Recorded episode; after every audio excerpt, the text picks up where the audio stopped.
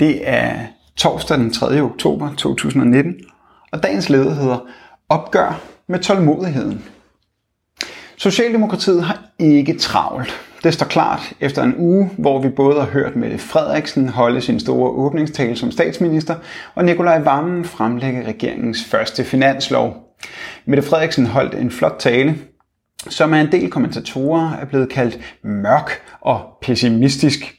Det siger unægteligt mere om kommentatorerne end om Mette Frederiksen, som på flere punkter ramte plet i sin beskrivelse af, hvordan mange arbejdere oplever samfundsudviklingen. Det er et paradoks, at selvom velstanden samlet set er steget, oplever mange en større usikkerhed, lød det fra Mette Frederiksen, som også sagde, at forskellene er blevet for store, samfundskontrakten er blevet sværere. Det var helt klart en tale, som var målrettet det socialdemokratiske vælgerkorps. Men den udstillede også partiets dilemma. For ja, partiets politik er bygget på en samfundskontrakt. Kontrakten med kapitalistklassen forudsætter, at den er parat til at afgive en vis del af sine profitter til arbejderklassen. Omvendt er der helt klart grænser for, hvilke reformer Socialdemokratiet vil gennemføre. Derfor er der ikke i partiets nu fremlagte finanslov lagt op til at rulle ret mange af de skattelettelser tilbage, som er gennemført i Danmark de sidste 10 og 20 år, og som har været med til at skabe den stigende ulighed og den utryghed, som Mette Frederiksen så rigtig beskriver. Finansministeriets beregninger viste i 2017, at der var givet indkomstskattelettelser for 52 milliarder kroner siden 2002.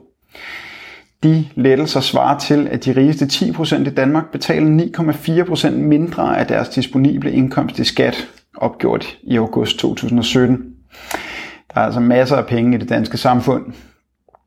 Men det er ikke en del af det socialdemokratiske projekt at gøre indhug i disse penge eller at stille spørgsmål ved samfundets indretning. Det er mange år siden, at socialismen blev skrevet ud af partiets program. Derfor ser vi nu også den ene minister efter den anden mane til tålmodighed. Eftersom Mette Frederiksen sagde det, eller som Mette Frederiksen sagde det, vi har kun taget det første skridt, og der er lang vej. Virkeligheden er imidlertid, at hvis vi vil et mere retfærdigt og grønt samfund, er der brug for en større omfordeling.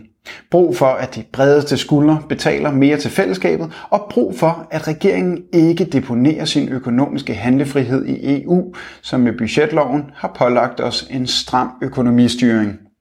Det er det grundlæggende dilemma, som vil komme til at udspille sig i forhandlingerne om finansloven.